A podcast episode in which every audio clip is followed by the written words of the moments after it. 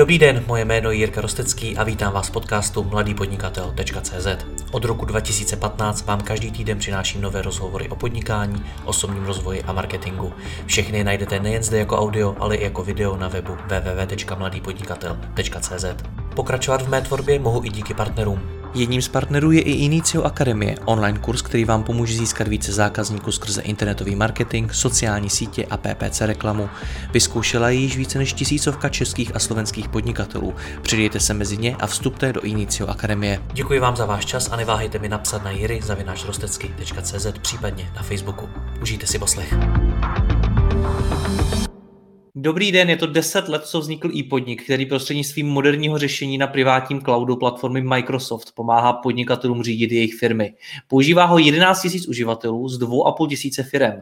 Jak se dnes firmy řídí a jak je budeme řídit do budoucna, o tom si budu povídat se zakladatelem e-podniku Petrem Pilínem. Petře, dobrý den. Dobrý den.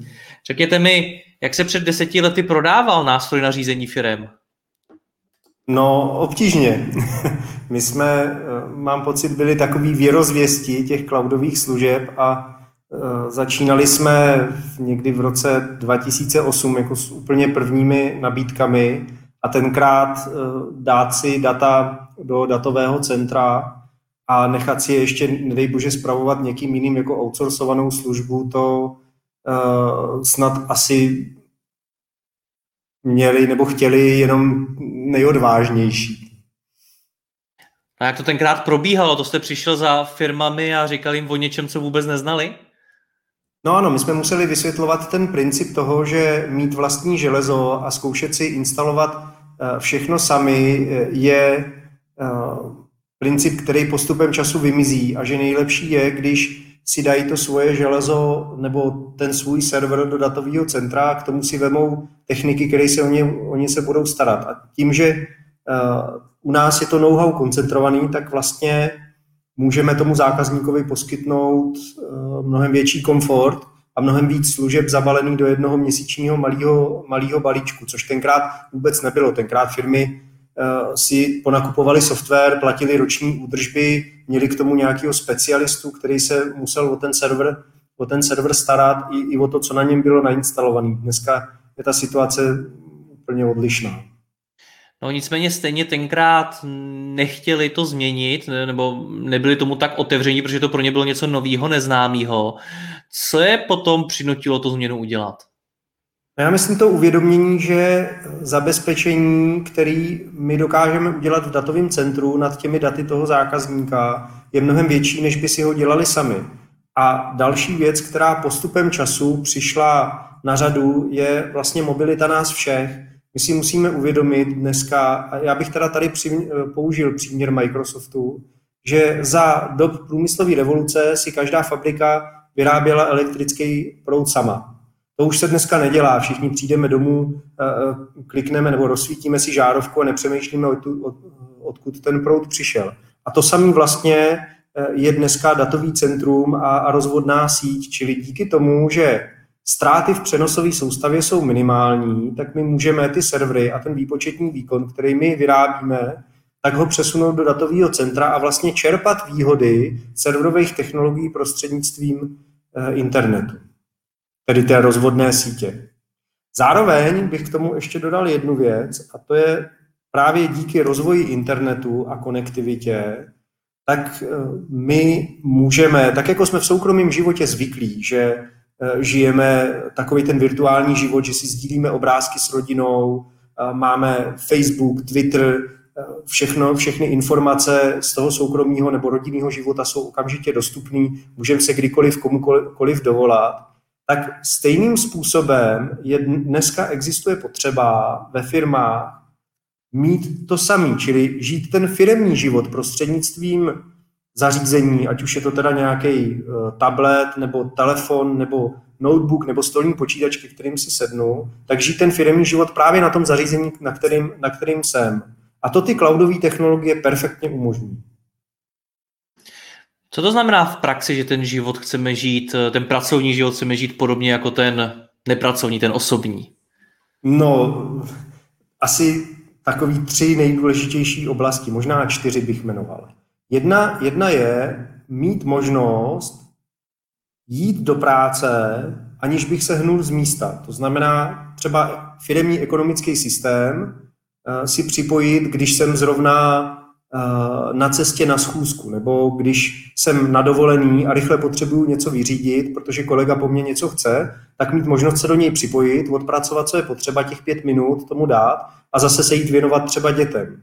A z, z druhé strany, nebo ty další věci, jsou pochopitelně to, že všichni chceme mít kolegy po ruce. Já chci vzít telefon a vidět, jestli je ten člověk online, eh, chci si s ním začít hned povídat a pokud je potřeba, tak zároveň eh, chci mít možnost uspořádat schůzku, aniž bych musel kamkoliv složitě dojíždět a domluvit se s těma lidma rychle. Což samozřejmě jednak mě osobně pomůže v tom, že rychleji zvládnu svoji práci a zároveň mám náskok jednak možná před nějakou osobní konkurencí, ale celkově pokud ty služby využívá firma jako taková, no tak pak má náskok před konkurencí, protože když rychleji odpovíte zákazníkovi na poptávku, no tak je pravděpodobnější, že tu zakázku vyhrajete vy. Hmm. Jaký je ale ten standard? Jak se dneska řídí většina firm podle vaší zkušenosti? No my máme zkušenosti zejména ze segmentu malých a středních firm. A ta, tam bych řekl, že Taková ta hlavní eh, vlna je, že firmy obvykle vyhledávají nástroje, když přerostou nějakou, nějakou hranici, tak vůbec hledají nástroje, kterýma to dělat, kde si organizovat úkoly, eh, jakým způsobem eh, si zvládnout čas a domluvit se s kolegy. Takže bych, řekl bych, že se to řídí dost intuitivně a že chybí firmy, které by do do, malých a, do malého a středního segmentu přinášeli to know-how, jak to vůbec dělat, jaký nástroje k tomu použít, umět ty lidi, který v kterých těch firmách, tak umět ty nástroje zaškolit a naučit používat. Takže si, jako samozřejmě já se nechci dot, nikoho dotknout, takže chápu, že eh, většina firm je skvě, jsou skvělí v tom, co dělají, ale na druhou stranu, když k nám firmy přicházejí a my k ním dodáváme cloudové služby, tak se často potkáváme eh, ještě s, takovým, s takovou letitou mentalitou, že vlastně potřebuju sdílený Excel a, a že, že ho nemůžu editovat na mobilu. Takže a tohle je takový pohled na věc. Hmm. Co jsou takové další za situace, kdy si říkáte, že tam je zastaralý myšlení nebo zastaralý přístup? No, eh, jako e-mail na seznamu.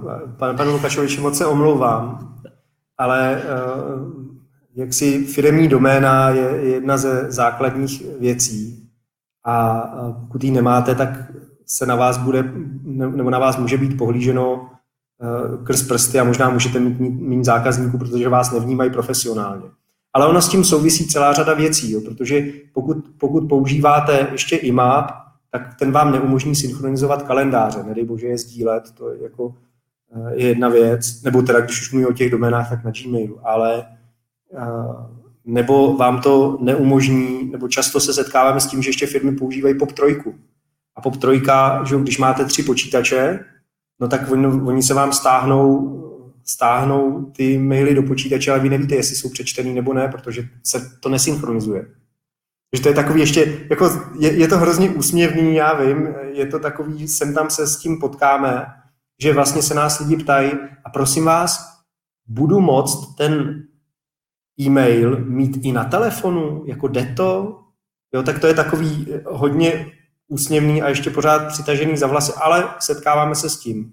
Druhou věcí, co se setkáváme, ale a to až tak archaický není a dá se to řešit mnohem líp, jsou sdílení Excelové soubory. To najdete v každé firmě. Tabulku nebo seznam, to je v každé firmě. A spousta firm dneska spolíhá na nějaký místní úložiště, kde když jsou tři lidi, tak čekají na to, až ten druhý ten soubor zavře, aby ho, aby ho mohli editovat. A v tomhle případě ty cloudové služby opravdu umožňují synchronizovat ten uh, soubor mezi víc lidí a vy vidíte, co ty ostatní lidi do toho zapisují a ten soubor se průběžně mění. Takže máte okamžitý přehled o tom, co tam je vyplněný a samozřejmě můžete se třeba vrátit o verzi nebo si vyvolat verzi, verzi zpětně. Dokonce v některé, v jedné části služeb je to tak, že pokud někdo ten soubor upraví, tak vy dostanete notifikaci e-mailem o tom, že ten soubor je upravený. Což zase přeneseno do, do těch výhod, který můžete mít, pokud půjdete cloudovou cestou, tak je to, že když spolupracujete s nějakou externí firmou, a oni vám nahrají výslední soubory do vašeho cloudu, tak vy dostanete notifikaci, že je ta práce hotová. To znamená, zase je to efektivní, nemusím nikoho volávat, okamžitě vím, co, co se kde v té firmě děje.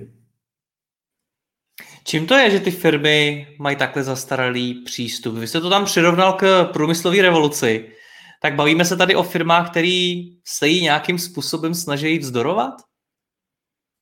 Ne, to si nemyslím. Myslím si, že to je jenom tak, že uh, není čas na to najít nějakou firmu, uh, která by ty cloudové technologie zavedla a že prostě se jede na tom, že vlastně tohle je funkční, tak to stačí.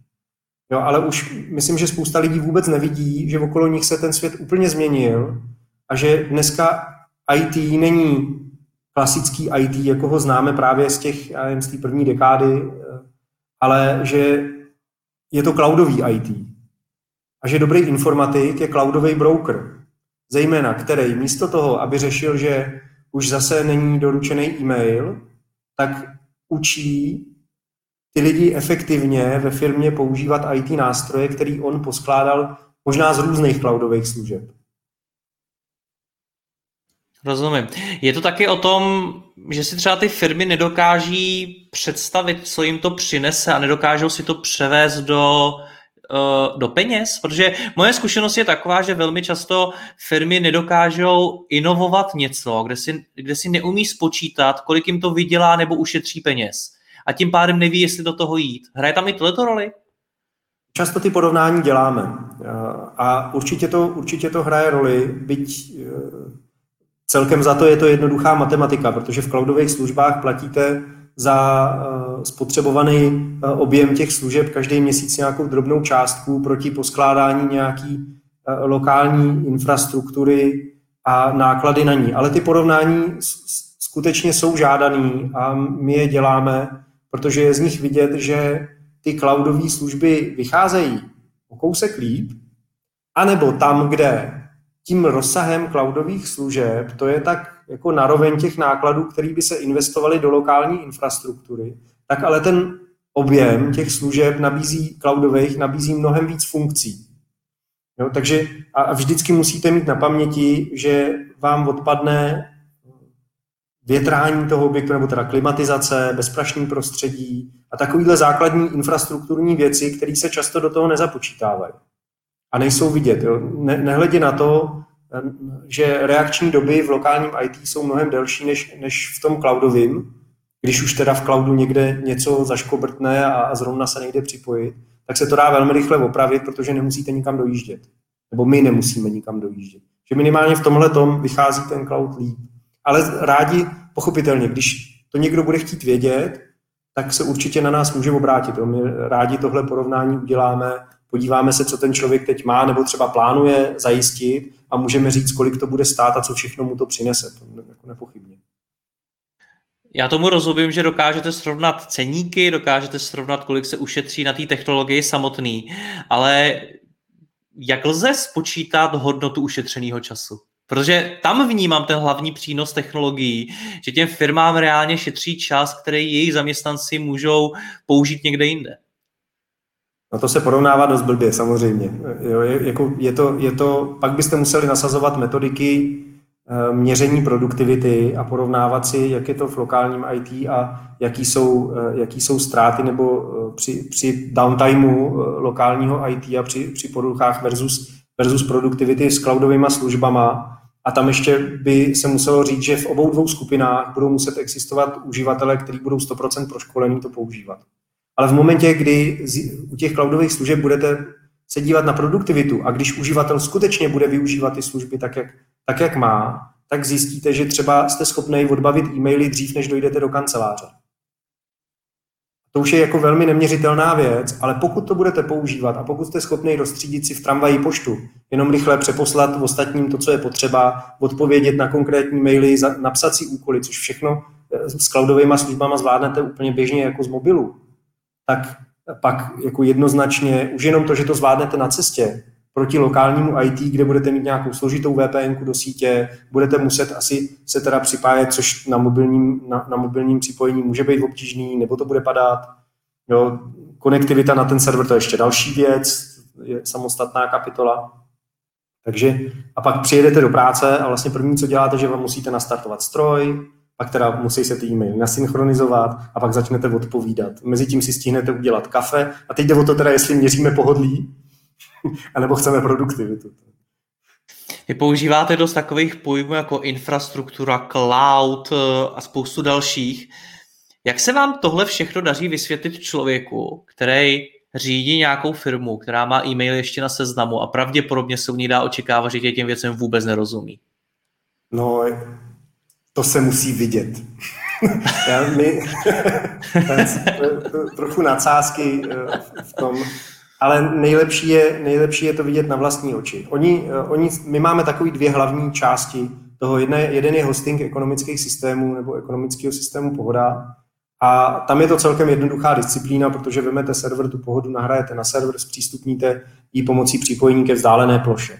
A to je poměrně jednoduchá věc. Co se týká pak jako těch nástrojů z Office 365 nebo Microsoft 365 dneska, tak eh, tam je opravdu potřeba ukázat a přesně se doptat eh, toho konkrétního jednatele nebo majitele firmy, co potřebuje, co má v plánu, jak to má vypadat a podle toho z toho vyzbírat ty služby, které skutečně potřebuje. Takže fakt je to mozaika a musí se to ukázat, aby ten člověk viděl, jak to funguje v počítači, jak to funguje v prohlížeči a jak to funguje na tom, na nějakém tabletu nebo v jeho mobilním telefonu. Když se ještě vrátíme zpátky k tomu příchodu internetu jako takového, tak eh, jaký, jaká od něj dnes mají firmy očekávání? Od připojení k internetu? Vůbec od, eh, od toho, jakým způsobem dneska internet ovlivní to, jakým způsobem ty firmy řídí. Jestli jsme stále na úrovni toho e-mailu a Excelových tabulek, a nebo jestli už dneska přemýšlí nad dalšíma věcma, že jo, protože dneska už se mluví o umělé inteligenci, ta se používá v mnoha ohledech a tak dál a o spoustě dalších věcí, tak mě zajímá, jaký jsou ale ty reální očekávání. No, reální očekávání jsou úkoly, kalendáře, maily, kontakty, schůzky, plánování a e, včasný zpracování objednávek. A určitě je tam velká automatizace, která, která e, se rozvíjí teď.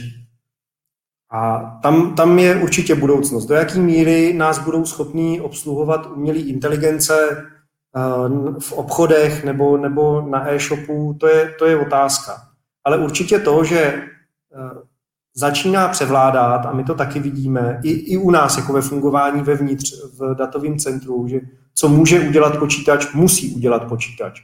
A tam, kde lidi dělají pravidelnou manuální práci, tak tato rutinní manuální práce zcela nepochybně bude nahrazena ať už teda roboty, anebo nějakými, dejme tomu, polointeligentními eh, umělými bytostmi, když, budou, když to, když to hodně, hodně zjednoduším. Jo. Dejme tomu nějakou, nějakým teda asistentem, pomocníkem. V naší krajině je čeština taková jako dost obtížný jazyk, mám pocit, takže tady bude asi dlouho trvat, než na nás uh, Cortana nebo, nebo Siri bude mluvit jaksi naší mateřštinou. Ale ten, kdo... Pozor, vláda... slovo robot vzniklo v Česku, jestli se nepletu. Ano, ano, ano, ano, RUR, jistě. RUR, přesně tak. Paradox, je to velký paradox, že my jsme to, nebo Karel Čapek, že ho to slovo vymyslel. Ano, ano. Po, po skoro sto letech stále ještě roboty nemluví slušně česky. To mě velmi mrzí. Já bych byl docela rád, kdyby, kdybych si mohl povídat uh, s mobilem v češtině. Byť teda samozřejmě je, je dost projektů, který se o to snaží. Hmm. Vím, že Liberecká univerzita dělala nějaký takovýhle projekt na diktování v češtině, ale český jazyk je fakt těžká věc. No ale to je, mimochodem, je tohle ta bariéra? Je angličtina bariéra? Může být. Může být. Já, bude to trvat bude to trvat podle mě půl generace, než, než buď, buď teda to překlopí do češtiny, to je jedna věc, anebo, nebo Češi se naučí všichni anglicky tak, aby, aby plynule konverzovali eh, s nějakou umělou inteligencí v jejich, v jejich počítači nebo, nebo v té službě zrovna, kterou potřebují. Dobře, vy jste tam použil, vy jste tam zase použil řadu pojmů jako nějaký virtuální asistent, ta umělá inteligence, robot a podobně. Pojďte na mě zase laicky. Uh, jak se změní řízení firm do budoucna příchodem umělé inteligence a všech dalších pokročilejších technologií? Představte si, že jste, že jste si sedl do auta a řekl jste, eh, dobré ráno, prosím, eh, domluv mi na čtvrtou hodinu schůzku s Karlem, potřebuju s ním probrat eh, plánování na příští rok, business plán a napiš mu to do poznámek, aby věděl, o co, o co se jedná. A ještě prosím pošli e-mail Janě, že potřebuju, aby, to, aby tu objednávku neposílala do společnosti Contoso, ale Nova Coil. Nebo já nevím, vyberte si společnost, jakou, jakou uznáte za vhodnou. A toto si myslím, že může být to, že vám ten virtuální asistent, když teda budeme fantazírovat, tak eh, ten virtuální asistent vám udělá to, co byste jinak museli přijít do firmy nebo napsat mailem. Ale já bych teda byl, jako kdybych se držel při zemi, tak mě by bohatě stačilo, kdybych mohl velmi snadno říct, napiš e-mail Janě a nadiktoval ho. Třeba to by byla taková jako možná praktická věc, když už teda jste někde na nějakém místě, kdo vás nemůže poslouchat. Ale jsou v tom etické otázky. Já si totiž nemyslím, že bych byl rád, kdyby někdo poslouchal to, jak někomu diktuju e-mail. Takže to je jako, jako Uvidíme. Takže chcete někomu diktovat e-mail, ale nechcete, aby ten někdo, komu ho budete diktovat, to slyšel? Ne, aby někdo, kdo sedí vedle mě, to slyšel, pochopitelně. Jo, takhle to myslíte. jako, když, píšete, když píšete sms dneska asi není, to, to už není problém nadiktovat, že sms ten, ten, to, to, to se dá. Ale Pardon, zkoušel jste to někdy? Jo. Protože já jsem to taky zkoušela, ta čeština zatím furt není dobrá. Mm, takhle, můžeme dělat reklamu tady. tak řekněte, co chcete. Ne, ne, ne, na, ne, na iPhoneu to funguje dobře. Jako chvilku to trvá, než se to, tu, než se to, co diktujete, než se to naučí. Ale myslím, že i kolegové, co zkoušeli jako diktování na Androidu, že, to, že ten přepis je, ono to chce opravy, ale když, si, když tomu necháte tak, jako když diktujete díl o kousek, tak ono pak to, pak to opravuje. Ale už tam není nad tím ta inteligence toho asistenta. No, už, tam, už tam prostě není to, je to jenom diktování. Hm. jako slušně komu, nebo si nechal ty nové zprávy přečíst, eh, jako v té češtině, nechal si domluvit schůzky, naplánoval kalendář, podíval se na úkoly, na který ten den mám a, a plynule jako konverzoval s někým, co za normálních okolností dělá nějaká asistentka, anebo teda si to zorganizujete sám, oběhnete si ty lidi, řeknete jim co, co a jak, místo toho, aby oni třeba jednali s tou virtuální entitou taky. No, no připra- připravuje se už něco takového? No nepochybně. To, to, to, já teda já, já, já, nebo takhle, já jsem se zeptal možná blbě, já věřím tomu, že někdo na tom někde dělá, ale dělá na tom někdo významný, někdo, kdo opravdu si myslíte, že bude tím průkopníkem v tohle tom? No schválně, já si typnu, jo? Google, Řekněte. Apple nebo Microsoft, anebo Facebook teda. Jestli někdo, jestli někdo je schopný to, to jako fakt dokázat celosvětově a v takovém měřítku, aby jsme to začali dřív nebo později, Amazon ještě teda, s Alexou, aby jsme, aby jsme byli fair. Tak jestli tohle někdo dovede, tak určitě tyhle lidi. No ne, nevím o jiných projektech, ale zas, takovej, zas tak obrovský přehled nemám a tím, jak jsme my zaměřený na nasazování a praktickou implementaci cloudových služeb, tak za stolik času tomu ne, nevěnuju, abych to a, a pak ještě teda určitě jako někdo zázračný z MIT. To bych... Co takový ty headsety? O tom se taky hodně mluví, že si jednoho dne nasadím nějaký braille a v nich, v nich uvidím celou svoji firmu a budu jí moc řídit a podobně. No, tom tady, když, když jsou vášnivé diskuse o, o budoucnosti uh, home officeu a Eh, virtuální kanceláře nebo kanceláře v cloudu, což teda nás se týká, tak schůz, takovýhle druh zkouškování asi by měl význam. V momentě, kdy, kdy jste schopný si nasadit ať už nějakou mixovanou realitu, nebo teda, nebo teda kompletní virtuální realitu, tak eh, a vidět ty svoje kolegy okolo a být schopný s, ním, s nimi v reálném čase interagovat, tak to určitě je věc žádaná. A o tom bych si myslel, že tam to směřuje. Oni už teďka jsou, uh, už se vyrábějí, nebo minulý týden jsem to zrovna četl, že uh, jsou holografické budky a ten, ten, a ten člověk je do nich jako přenášený ve 3D, čili vy sice mluvíte do budky, ale vidíte tam celého toho člověka, vidíte, jak se v reálném čase hejbe, mluví, takže to je, je to takový přitažený za vlasy, ale jsou to přesně ty první vlaštovky, které můžou někde znamenat zvrat a jednoho dne.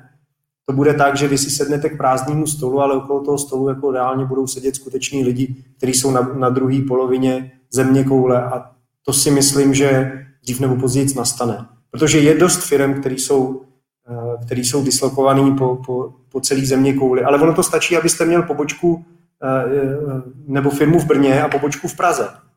A v ten moment máte 200 km vzdálenosti, který je těžký překonat a v ten moment by se vám náramně hodilo, místo toho, abyste složitě zdvíhal telefon a toho člověka naháněl, abyste si na chvíli sedli spolu ke stolu, zobrazili si ten dokument, na kterým máte společně pracovat, ať už je to nějaký projektový plán, smlouva, eh, nabídka, cokoliv si představíte pod pojmem dokument a probrali to a za pět minut šli od toho a viděli se. To opravdu viděli. A on letošek ukazuje, že spojení na dálku a schůzkování na dálku je jako nezbytná věc.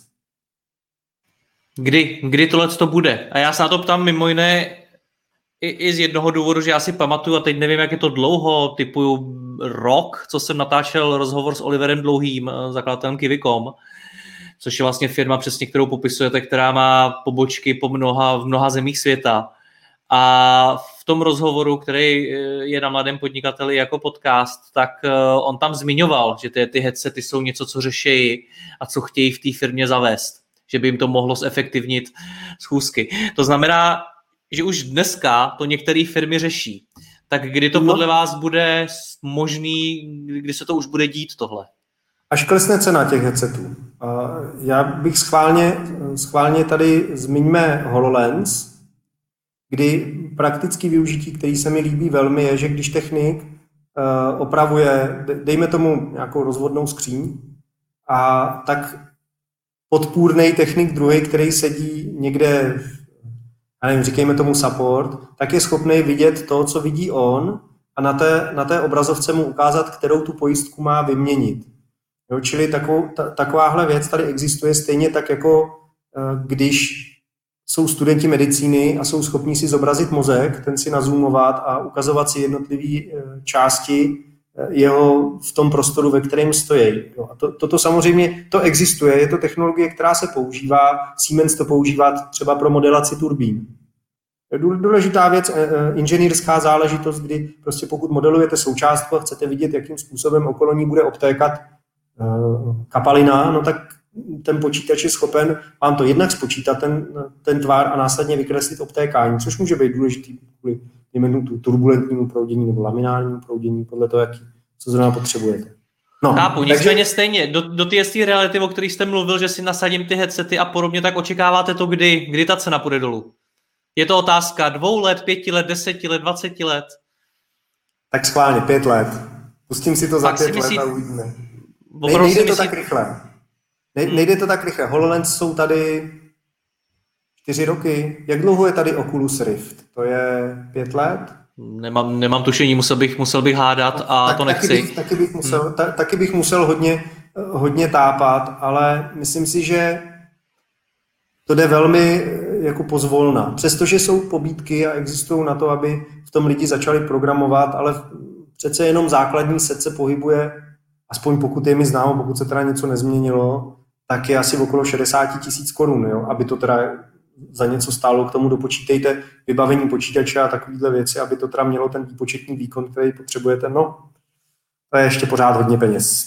Přiznám se, možná jsem bytečně velký pesimista, že i těch pět let mě překvapilo, čekal jsem, že řeknete víc.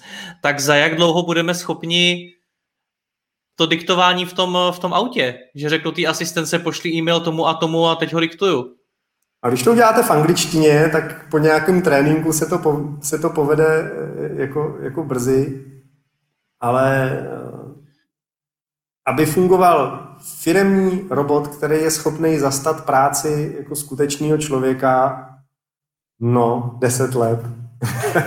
jako, to okay. bude trvat dlouho. Ne, my máme zá, asi zásadní problém a stejně tak, jako je to u, u autonomních aut. A třeba se pletu a budu rád, když mě někdo vyvede z omilu ale to uvědomění si, kde se nacházím v prostoru, je zcela něco odlišného proti GPS koordinátům a senzorům, senzorům okolo, prostředí okolo mě. To je veliký rozdíl a důvod, proč taky třeba adaptace umělých aut postupuje pomalu. Nebo teda autonomně řízených aut postupuje pomalu. Což bych já si třeba Jasný. přál, abych, si zal, abych řekl té asistence, aby mi přistavili ve 4 hodiny auto, že pojedu domů. A na po cestě domů vyřídil ty maily, že Ideál. Jo.